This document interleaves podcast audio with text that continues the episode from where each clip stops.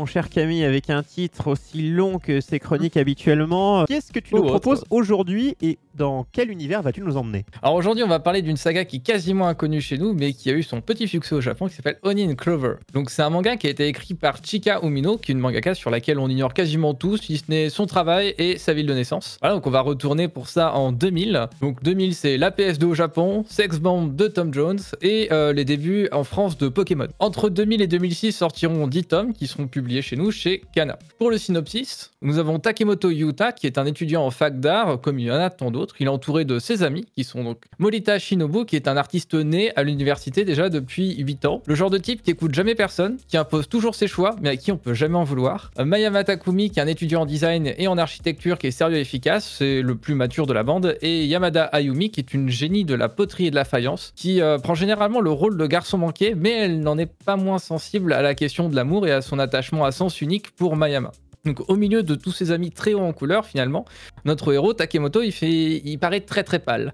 Voilà, il n'a pas vraiment de raison à lui d'être en art, il n'a pas vraiment de talent, ni de chance, ni même de réel point fort, aucun succès en amour, ni en art, ni dans le milieu professionnel où il fait généralement partie de ceux qui restent éternellement sur le banc des appelés. Mais un jour, voilà, il y a un mais, euh, sa vie va changer avec l'arrivée de la petite protégée et nièce d'un de ses profs qui s'appelle Hagumi Hanamoto. C'est une fille qui est très réservée, qui fait bien plus jeune que son âge et qui a vécu la majorité de sa vie euh, dans la campagne profonde. Mais c'est la déesse de la peinture qui met une claque visuelle à tout le monde à chaque fois qu'elle termine un tableau. Voilà, il va évidemment, vous vous en doutez, tomber direct amoureux d'elle. Désolé Troyer, je sais que l'amour c'est pas ton truc, mais euh, on va, on va Oh, parler ouais. beaucoup d'amour aujourd'hui. pas Ah oui, dans les animés. Mais en fait, moi, parce que moi, je Ouais. le vis dans la vraie vie, monsieur.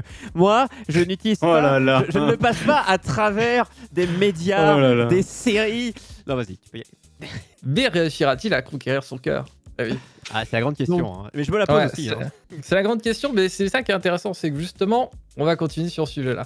Euh, Takemoto va donc devoir évoluer dans sa nouvelle année avec Morita qui semble bien décidé lui aussi à conquérir Hagumi, avec Mayama qui lutte pour se faire accepter par Rika, sa patronne dont il est amoureux, mais qui vit avec le fantôme de son fiancé décédé dans un accident d'avion.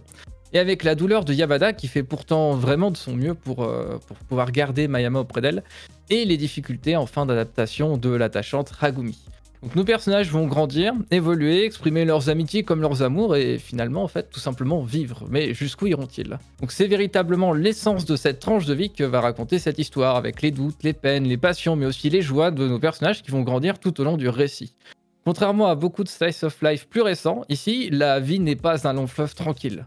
Mais vraiment pas du tout. Et euh, ces dernières années universitaires seront le théâtre de ces peurs qui mèneront nos héros vers l'âge adulte et la vie professionnelle, mais aussi vers ce qui pourra changer à jamais leur vie sentimentale. Le tout richement illustré par le milieu de l'art, qui joue à sa façon le miroir des tourments et joies de nos personnages. Voilà, on, va revenir juste un tout petit instant, on va quitter les années 2000, on va revenir sur quelque chose de récent, faire un petit aparté. Si jamais vous avez suivi un tout petit peu les réseaux sur le, le secteur, vous avez un terme qui a commencé un petit peu à sortir, qui est le shoujo-sei donc le, le mixte entre le shoujo et le josei. Et si jamais il y a bien un manga qui doit posséder ce titre, et bah c'est celui-ci. Voilà, mais je m'explique. Graphiquement, Umino Chika, elle se passe en quasi opposition totale avec toute la scène shoujo de l'époque, qui à l'époque est constituée de d'un côté Ayazawa avec Nana.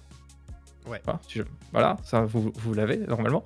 Et euh, de l'autre, justement, tous les titres au design beaucoup plus traditionnel. Donc les trames avec plein de petits motifs, euh, les grands yeux, les personnages avec des très grandes mains, etc. etc. Par C'est exemple. Gals ou Ultramaniac. Voilà. Elle, pour le coup, elle a beau être dans le même style, elle suit aucune, au- vraiment aucun des codes. Elle va faire fi de toutes les conventions et nous propose un titre qui n'a quasiment aucune trame de fond, quasiment aucune trame tout court, ou vraiment très très minime. Un cara design qui tient presque de la caricature qu'on pourrait même associer au comic manga, où euh, généralement on va noter qu'elle va avoir un trait extrêmement fin, bien plus que ce qu'on va retrouver habituellement dans le milieu du shoujo. Ah, toutefois, si le portrait technique comme ça paraît pas forcément hyper flatteur, euh, le titre va trouver toute sa force dans justement sa réalisation, la narration autour de nos personnages et euh, notre attachement envers eux. D'une façon qui est complètement similaire à celle de l'incroyable L'Arbre Ultime qui sortira la même année ou à celle du plus connu Hunter Hunter qui est déjà sorti deux ans plus tôt. Umino, elle va nous montrer ici qu'une fois de plus, le dessin peut être secondaire même dans le manga. Alors, d'où ma première question, est-ce que vous seriez prêt à lire un manga ou une BD qui n'est pas beau graphiquement? Alors moi non plus, a priori, mais ça m'est déjà arrivé. Euh, pour les BD, euh, ça m'est arrivé. pour les BD, c'est- moi, des fois que j'ai arrivé. Enfin, les vieilles BD, même des trucs, par moi, quand je relis des vieux, Asté- des vieux Astérix ou non, des vieux Tintin, bah, c'est pas le truc le plus joli, le plus. Mais euh, j'aime bien. Je me, je me laisse emporter. hein. Moi, moi l'exemple concret que je sais que c'est une- le truc, c'est une dinguerie, c'est devenu une dinguerie et l'animé est une dinguerie. C'est euh, l'attaque des titans. Le début est, je trouve, Ah, le dégueulasse. début est dégueulasse. hein. C'est même pas, tu trouves, c'est le début est dégueulasse. Je hein. regardais le, je, voulais, je- les acheter et je vais, je prends le premier, je feuillete, c'est, en fait, c'est brouillon, dégueulasse. Et j'ai Ah, fait, ah bah non. ouais, mais- Voilà, après, ça s'est amélioré, je le sais, mais- 6. Le tome 6, pour que ça commence à ressembler à quelque chose, mais avant, c'est à jeter. hein. Du coup, j'ai du Et mal. donc moi, celui, visuellement. ce- celui dont, dont tu nous parles là, il est, il est moche. Onion Clover, c'est pas un titre où tu l'ouvres et tu te dis c'est joli. Pas du tout. Parce que ça ressemble un petit peu fouillis. Le dessin, il est extrêmement. euh, c'est c'est vraiment beaucoup de très très très fin. Et c'est pas vraiment un titre qui graphiquement va t'en mettre pince à tronche. Vraiment. Euh, dans, moi, dans le même style, je l'ai cité, mais euh, L'Arme Ultime, par exemple, qui a un titre qui est très connu pour euh, justement sa, sa puissance, je l'ai ouvert la première fois et j'ai trouvé ça très moche. J'ai acheté quand même par curiosité, mais de base, j'aimais pas du tout. Et Ah, j'ai je- trouvé ça génial après en l'ayant lu. Je vois des images là de, du, du coup de Club et c'est ouais, c'est pas, c'est pas Alors. ça quoi. Graphiquement, ça donne pas forcément envie Ouais. si jamais de base c'est vraiment pas ton style. Voilà, donc c'est loin d'être un succès en France d'ailleurs, hein, puisque aujourd'hui encore, plus de 15 ans plus tard, sans nouvelle édition, les tomes sont toujours tous dispo à leur prix d'origine. Ça change de Kimagure Range Road, ce qui est loin d'être le cas au Japon d'ailleurs, puisque euh, le manga aura suffisamment de succès pour être adapté en animé. Donc une première saison de 24 épisodes qui est sortie en 2005 par le studio JC Staff et qui sera licenciée chez nous par Kazé puis ADN. Il y aura une saison 2 l'année suivante, donc cette fois-ci de 12 épisodes qui va conclure la saga. Mais c'est pas tout, puisque euh, on va commencer avec une première adaptation en film live qui sera proposée en 2006. Voilà, mais on pourrait s'attendre à ce que euh, ça s'arrête. Mais non, il y a encore du succès. Le titre n'est pas encore terminé. Pour ça, on va aller en 2008. Donc 2008, c'est Grégoire avec toi plus moi. Oui. Ça fait mal. Hein. Je préférais Non, mais- pas m'en souvenir. ce- Ouais, mais- tu vois, Ouais, euh, pas et lui non plus, d'ailleurs. tombé dessus, donc vous, pro- vous profitez. Voilà, Mario Kart Wii, déjà plus agréable. Ouais, déjà un peu. Voilà, et le dernier journal du 20h de PPDA. Ah, Pavre d'Arvor qui euh, se fait euh, bouter du journal. il fait cancel ensuite. Ouais, Oui. ouais, ouais.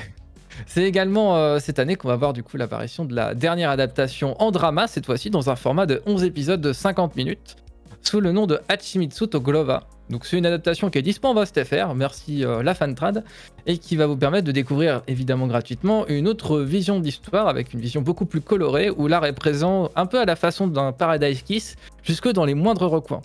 Donc le casting est extrêmement bon, voilà, même s'il faut un petit temps d'adaptation pour assimiler le personnage de Hagumi, qui est particulièrement bien interprété par Nalu Meliko, mais qui forcément fait beaucoup moins enfantin que dans le manga. L'humour est également plus présent dans l'œuvre plus présent que dans l'œuvre originale, pardon, jouant davantage avec les personnages secondaires pour pouvoir placer un côté qui est très très déjanté, mais toujours sagement dosé, comme seuls les Japonais savent vraiment le faire. La réalisation est excellente, la technique irréprochable, les images vraiment extrêmement poétiques, le tout rehaussé par un travail sur les décors qui vraiment c'est un truc d'orfèvre, qui propose beaucoup de nombreux espaces très très fournis et très très personnels. Les OST sont bons même si ça manque un petit peu de thème et qu'au bout d'un moment, au fur et à mesure des épisodes, on finit par le ressentir un petit peu. Voilà. Donc malgré un emballage qui est finalement très différent, le noyau reste le même et il nous propose de nous attacher une nouvelle fois encore à nos personnages.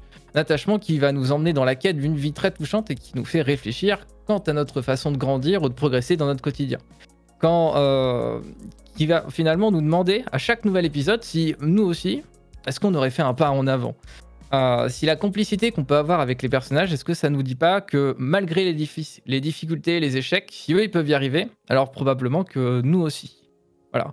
Donc c'est aussi pour ça que je voulais parler de ça, c'est que c'est finalement plus qu'un simple titre qui est pas forcément ultra beau ou une simple histoire qui va se passer dans le milieu de l'art, c'est un vrai message de réflexion et d'introspection euh, tout autant que d'encouragement.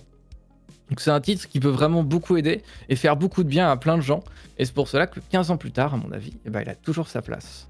La raison pour laquelle il fonctionne toujours aussi bien, alors beaucoup plus au Japon que chez nous, c'est aussi en grande partie à cause de ça en fait. On va pas suivre simplement une histoire d'amour, parce que ça, il y en a déjà plein qui le font, Ayazawa la première.